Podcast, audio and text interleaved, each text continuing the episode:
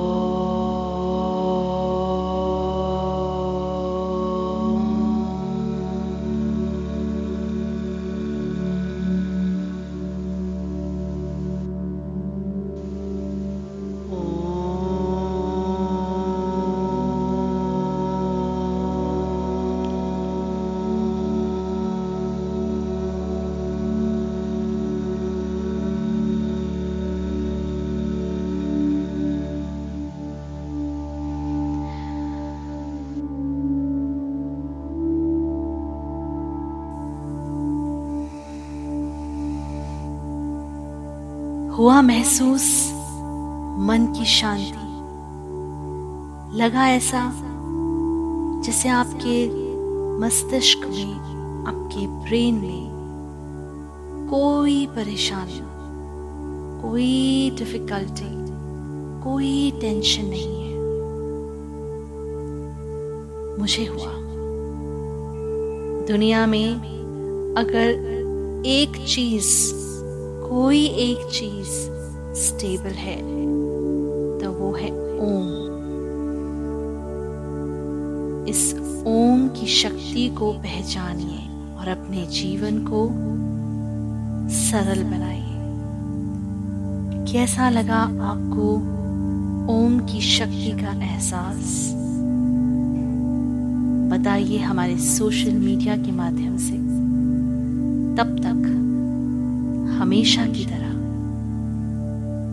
ओम का जाप करें और अपने जीवन को तनाव मुक्त महसूस करें।